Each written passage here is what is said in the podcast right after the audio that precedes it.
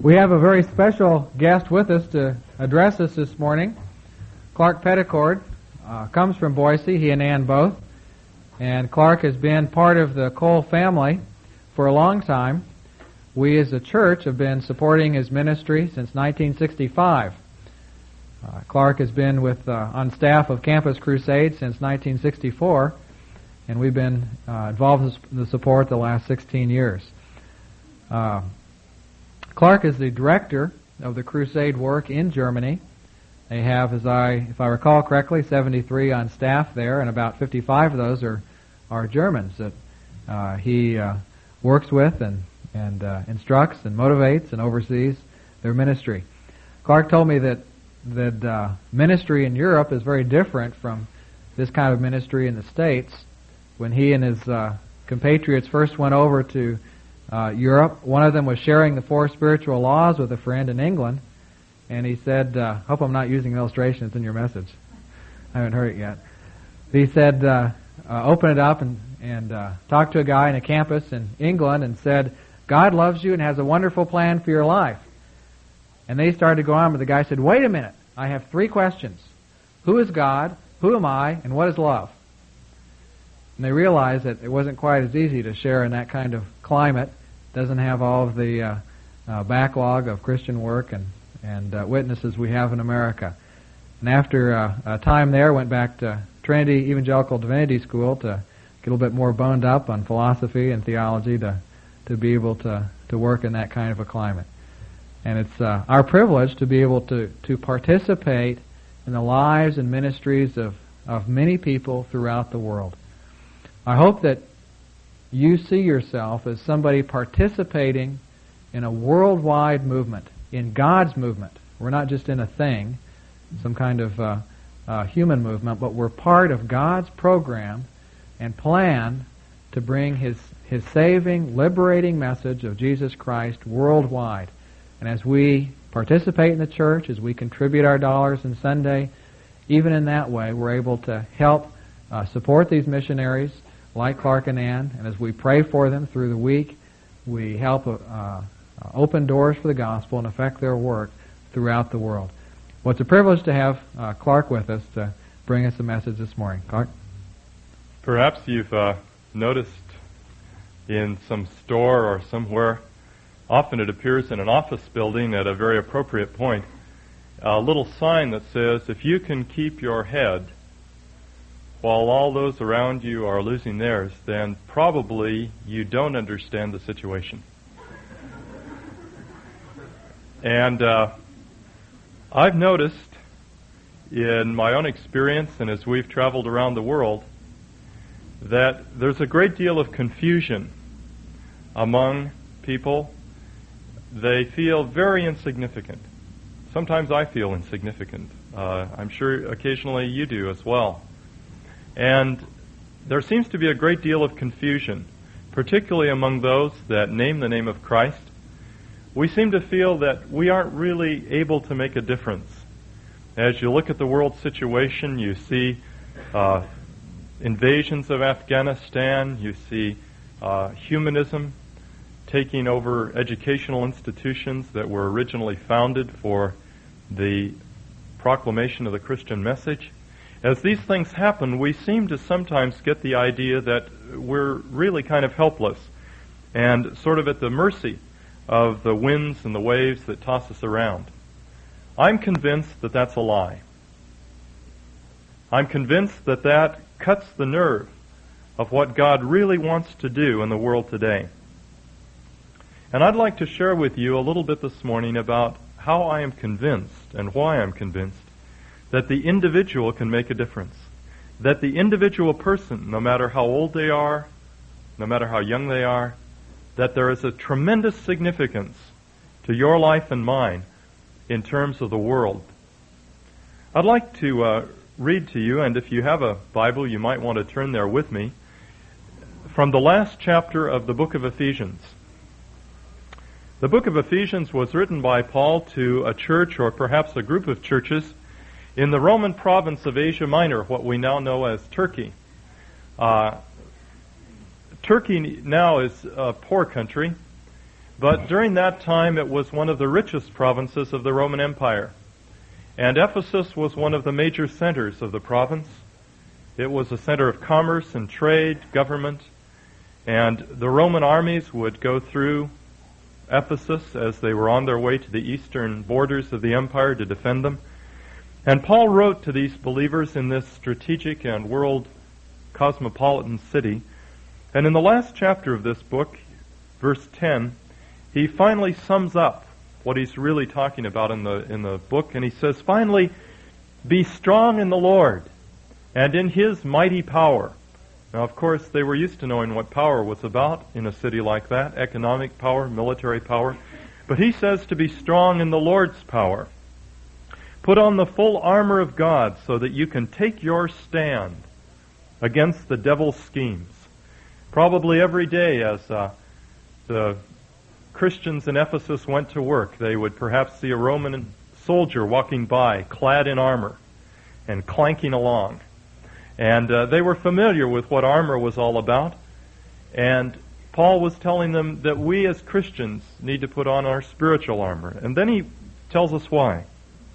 For our struggle or our warfare or our wrestling is not against flesh and blood, but against the rulers, the authorities, the powers of this dark world, and against the spiritual forces of evil in the heavenly realms. Therefore, put on the full armor of God. Don't leave anything out. So that when the evil day is evil day comes, you may be able to stand your ground, and after you've done everything, to stand. In other words, after the battle is washed over your field, your area of the field, that you'll still be standing. Put on then, stand firm, with a belt of truth buckled around your waist, and the breastplate of righteousness in place, with your feet fitted with the readiness that comes from the gospel of peace. Take up the shield of faith in addition, with which you can extinguish all the flaming arrows of the evil one. Take the helmet of salvation and the sword of the Spirit, which is the Word of God. Can the individual make a difference? Does it make any difference how we live? I think it does. And the reason it does, as I pointed out last Sunday evening, is that we're involved in an intense cosmic conflict.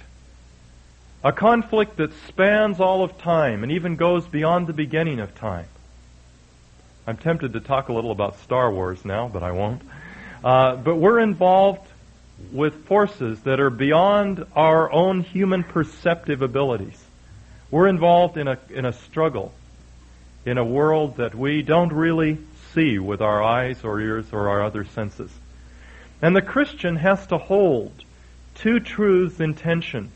These look like two different things to us, and we, we cannot resolve them. They seem to be contradictory to one another, and we cannot resolve them in this life mainly because our minds, our human abilities, cannot grasp them and put them into one picture. It's almost as if we had a telescope and we were looking at a star, but there was something wrong with the lens in the telescope, and instead of getting one image, we got two. And we look at these truths, which are really one, but we perceive them only in, in these two ways. And these two truths, the Christian has to hold and be committed to both of them. The first truth is that God is in control of history and the universe.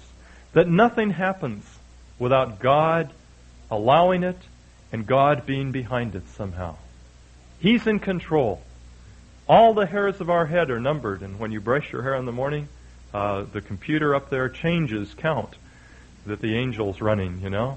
And there isn't a sparrow that falls without God being aware of it, or a chukar that gets shot that God doesn't. Um, there weren't very many chukars shot this year, I understand. But anyway, God is aware of and knows everything and is in control. The other truth, which seems to contradict that, is that we are involved in a cosmic battle against principalities and powers and dark forces, against a power that is attempting to overthrow God and dethrone Him. And that while the outcome of this battle is clear, God will overcome, what we do is tremendously significant.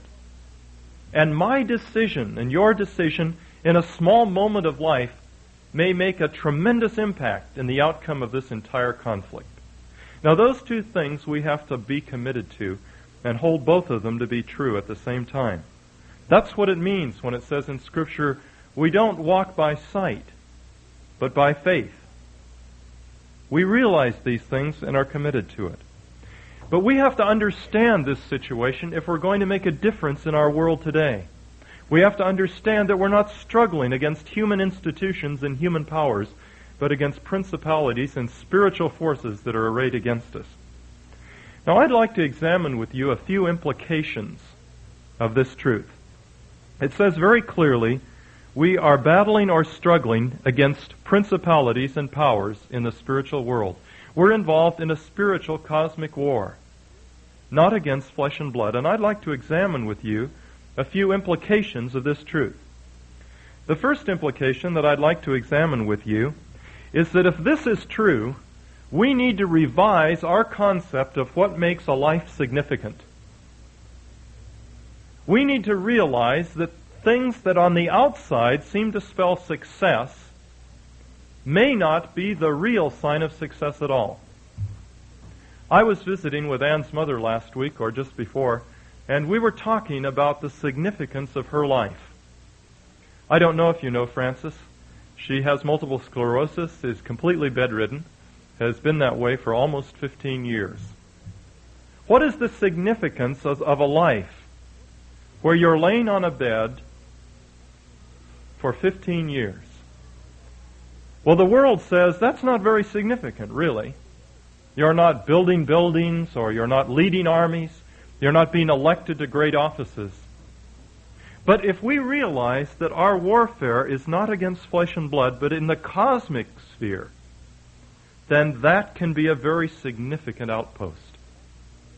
Frances, by the way, is the secret, I think, of much of what's happening in our ministry. She and many of you pray for us regularly. That is a tremendously significant thing. And the point I'm making is that the outward trappings of success don't always square with what God says success is all about. You know, in the Old Testament, the Hebrews had the view that if you followed God, you'd be healthy, wealthy, and wise. Well, there's been a significant change of state since Jesus Christ came. The book of Hebrews, the second chapter, says that Christ came to destroy the one who has the power of death, namely the devil. The intensity of the spiritual battle was increased by a quantum jump when Jesus Christ arrived. A beachhead was launched in the very territory of the enemy. And the battle became intense as it never was before. The situation has changed. And Christians in this time in history cannot expect to be healthy, wealthy, perhaps wise as we follow God. But we must expect suffering. Peter wrote in his letter to the believers in 1 Peter chapter 4, he said, Don't be surprised by your suffering. Don't get shook up about it. It's normal we need to program into our minds that we are in spiritual battle. In Philippians chapter 1, the Apostle Paul said to the believers, he said, Unto you has been given, as a gift, not only to believe on Christ, but also to suffer for his sake. There is a cost involved in following Christ. We experience wonderful things freedom from sin, forgiveness, a fellowship of people that care about us, brothers and sisters around the world, but with suffering. We need to be prepared for that. And one of the implications of the fact that we are struggling against spiritual powers is that suffering is a part of our existence. In fact, we're involved in the battle. That's what the book of Job is all about. Job gets smashed about on the rocks of life. And the real battle that's taking place, the real explanation for what's happening to him, is in the spiritual area where this giant battle is taking place, where Satan is challenging the authority of God Almighty. And he comes to God and he says, You see, Job, you know what he'll do if you pull the props out from under him? He's going to curse you to your face. And that's the struggle that Job is involved in. Our lives may not always be easy. In fact, we must anticipate suffering because we're part of a spiritual and cosmic warfare.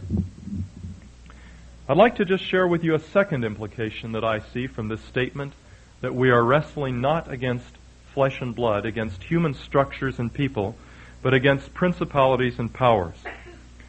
The second implication is, is that you're important. Every single one of us. How do we know but that our outpost in this battle may be the most significant place in the universe at that moment? Maybe you work in Crouch, Idaho. Does anybody work in Crouch, Idaho?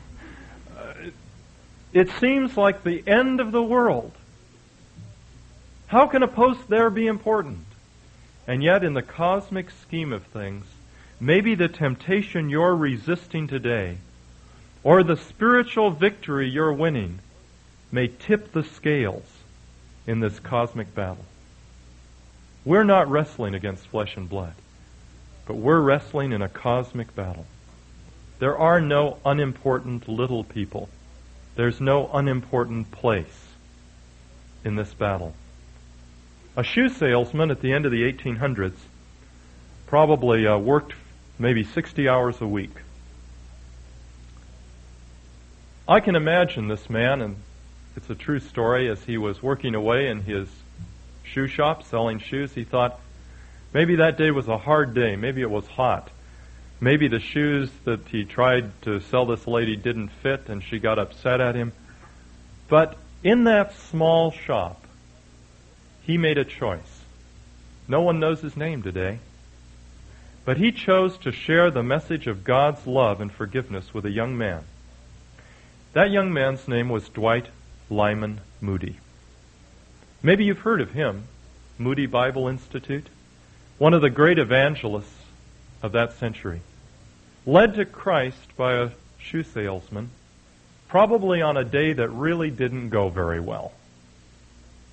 But at that moment, that small shoe shop in Chicago may well have been the most important place in the universe as far as the spiritual battle is concerned. There are no little people, and there's no little places if this is true, that we are involved in a cosmic conflict. We're never alone. God and all of these spiritual beings that we are confronted with are there. I'd like to share with you another implication that I see from this truth that our warfare is not against human beings and human systems, but against spiritual powers and principalities.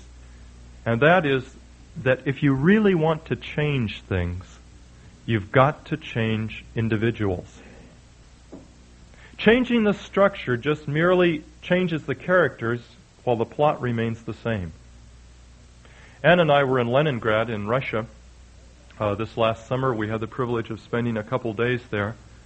And we noticed at all of the major intersections in Leningrad that there was a, a policeman standing, and often there was a box that he was in and he was in radio connection with the entire network of policemen around the city.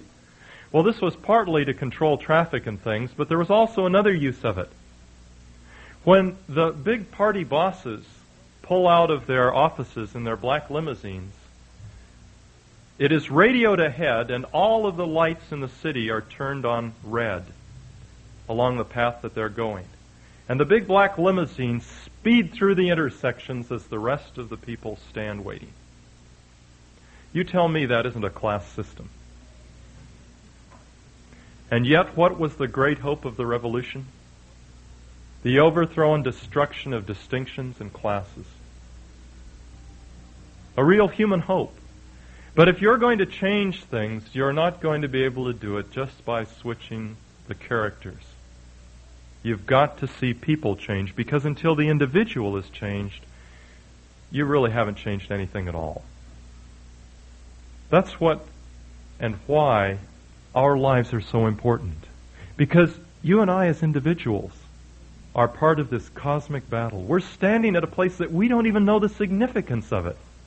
If we give in to sin or temptation in our lives, the little white lie, maybe just making our income tax report a little bit false, maybe a little bit of lust, maybe because we think we're alone, we can read the magazine or book, or we can engage in envy and anger, and it makes no difference because after all, we're not important people. That's wrong. That may be the very most important place in the universe at that moment. You may be engaged in the key battle that could change the history of the world on a cosmic spiritual level. How significant we are. How important. We belong together. We must encourage one another with this truth. Another point I'd like to make in, that involves this is that as we're engaged in this kind of a battle, we dare not leave our posts when the going gets rough. How would it be if you were out on a on a watch post in war and it got cold and you're stamping your feet and trying to keep warm and bundling up and you thought, you know, this outpost really isn't significant, is it? It's not terribly important. I haven't seen a bird in the last 24 hours, and here I am, freezing my fingers off, just trying to, to, to, to be out here on the border. And we begin to think it's not important, really. And so we decide, let's throw in the towel. Walk back to the warm barracks and warm up a little bit only to discover that at that very point was the point where the enemy was attacking. How different things could be if we had this picture and dared not leave our post until the commander in chief said, I want you somewhere else. Our part of the battle may seem terribly insignificant, but it may be the most crucial place on the entire battlefield at that moment.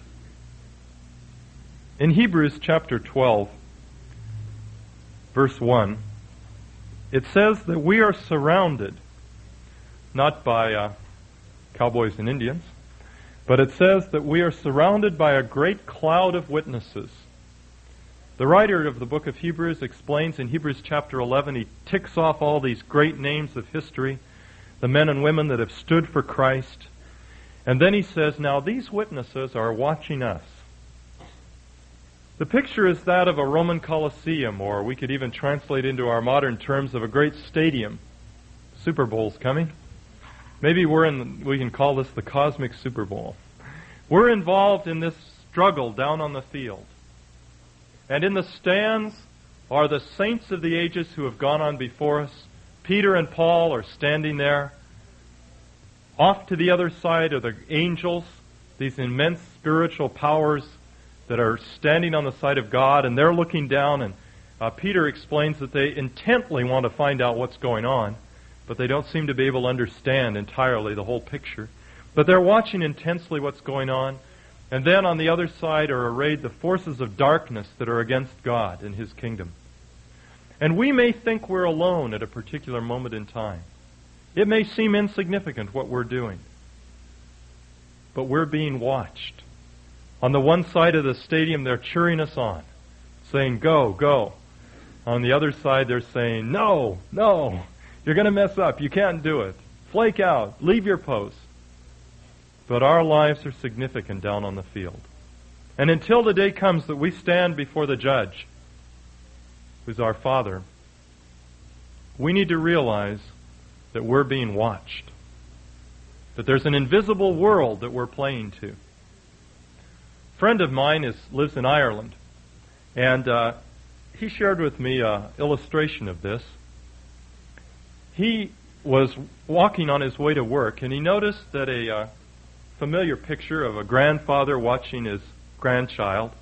The little girl was standing there skipping rope, and uh, her grandfather was kind of leaning against the door, 24, 25, 26, 27, 28. And there were all kinds of other kids standing around, and they were jumping rope too, and shouting and playing. And a half an hour later, my friend walked back from the office. He had to pick something up, I guess. And as he walked back, all of the other little children were gone. And there was this little girl, still jumping rope, and the grandfather leaning against the door. 101, 102, 103. Who was that little girl skipping rope for? Not the other children. She was not playing to the audience. She was skipping rope for her grandfather. And that's the way our lives need to be. We may sometimes be surrounded by a chorus of people that say, Great, man, you did a tremendous job. Boy, you did a great job organizing those Bible studies, or you did a tremendous job uh, helping out in that situation, or I really appreciate you and the way that you do this or that. But will we keep jumping rope even when the audience leaves? Who are we jumping rope for? Who are we playing our lives out to? To the crowd or to the master?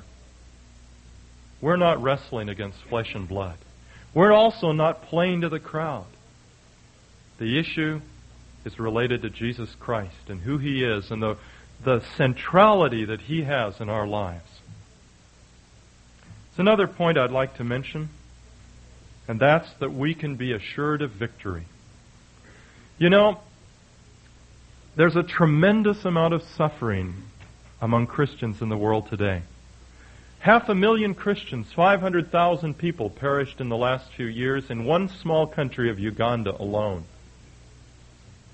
But you know what is the encouraging thing to me is, is that even if our outpost is wiped out, even if the cavalry doesn't get there in time, and we're just smashed between the wheels of history, there's a promise that if we don't play to the crowd, but we play to our Heavenly Father, that we're going to be raised alive to rule with Him, and we're going to stand in the victory stand on the final day.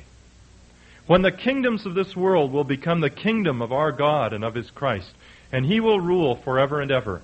There's a beautiful picture in the last book of the Scripture, the book of Revelation, where Christ comes again riding on a horse, a beautiful white horse, and the armies of heaven with him. My wife enjoys that picture. She likes horses, and she's glad we're going to have a few horses around. But the picture and the point of the whole story is that we will be with him as long as we can keep that in mind.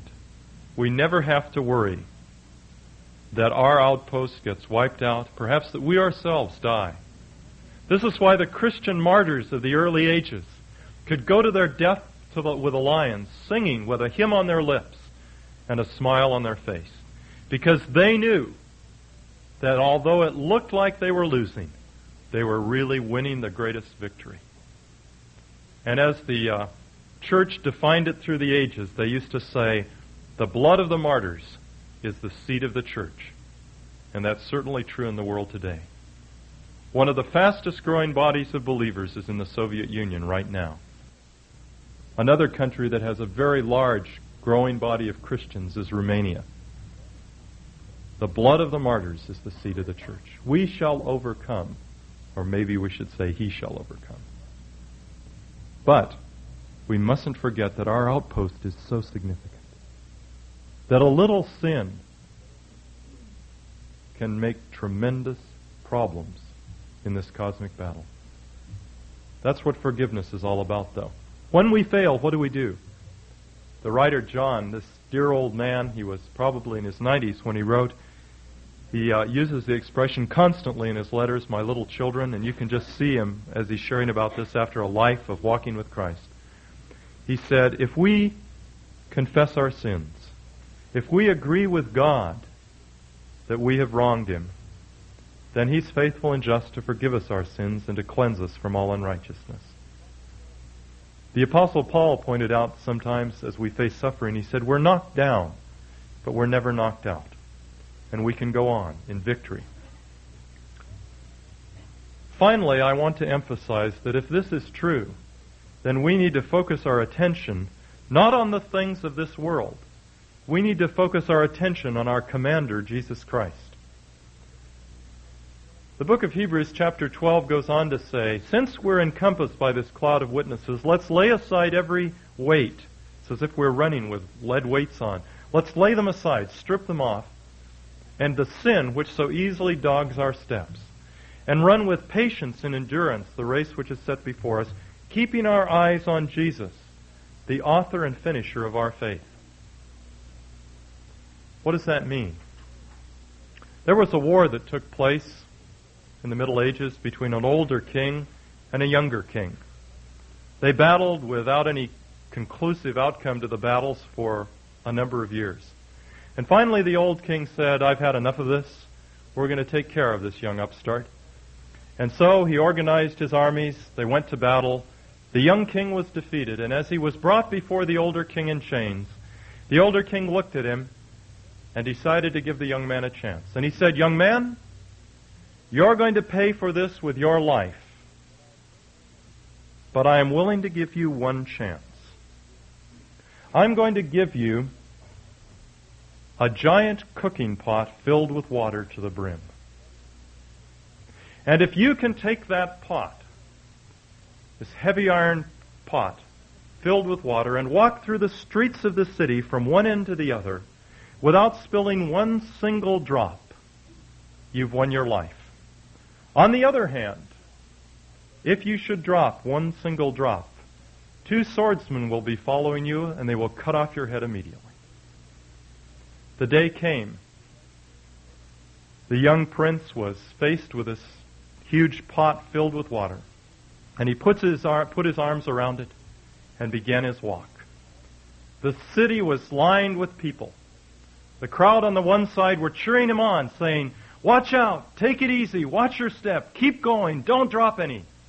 On the other side of the street was a crowd lining the side that said, You'll never make it. Oh, look out. You're going to trip. You're going to drop it all. You're going to be killed. And behind him marched two swordsmen. But the young prince just marched on, step for step. And finally he reached his goal at the end of the city and he set the pot down. And they brought him in front of the older king. And the old man said, Young man, you've won your life. But I have a question for you. How did you manage to do it? How did you manage to go without dropping one single drop? Didn't you notice the crowds cheering you on on the one side and the people cheering you against you on the other? Didn't you think about the swordsman? And the young prince looked at him with astonishment on his face and he said, What crowd? What swordsman? I just kept my eyes ahead of me. My entire attention was fixed on that pot and on my goal. I didn't hear a crowd. I was unaware of any swordsman behind me. That's how we have to be in relationship to Jesus Christ. There may be crowds on the left of us or right of us cheering us on or blaming us and accusing us. There may be danger behind us. But the writer of the book of Hebrews says that we're to keep our eyes fixed only on one single point, and that's Jesus Christ. And that really makes all of the difference in the world. That's how we can be significant. In a small place, maybe out of the way, we can play a part in the battle of the ages by looking to Jesus, the author and finisher of our faith.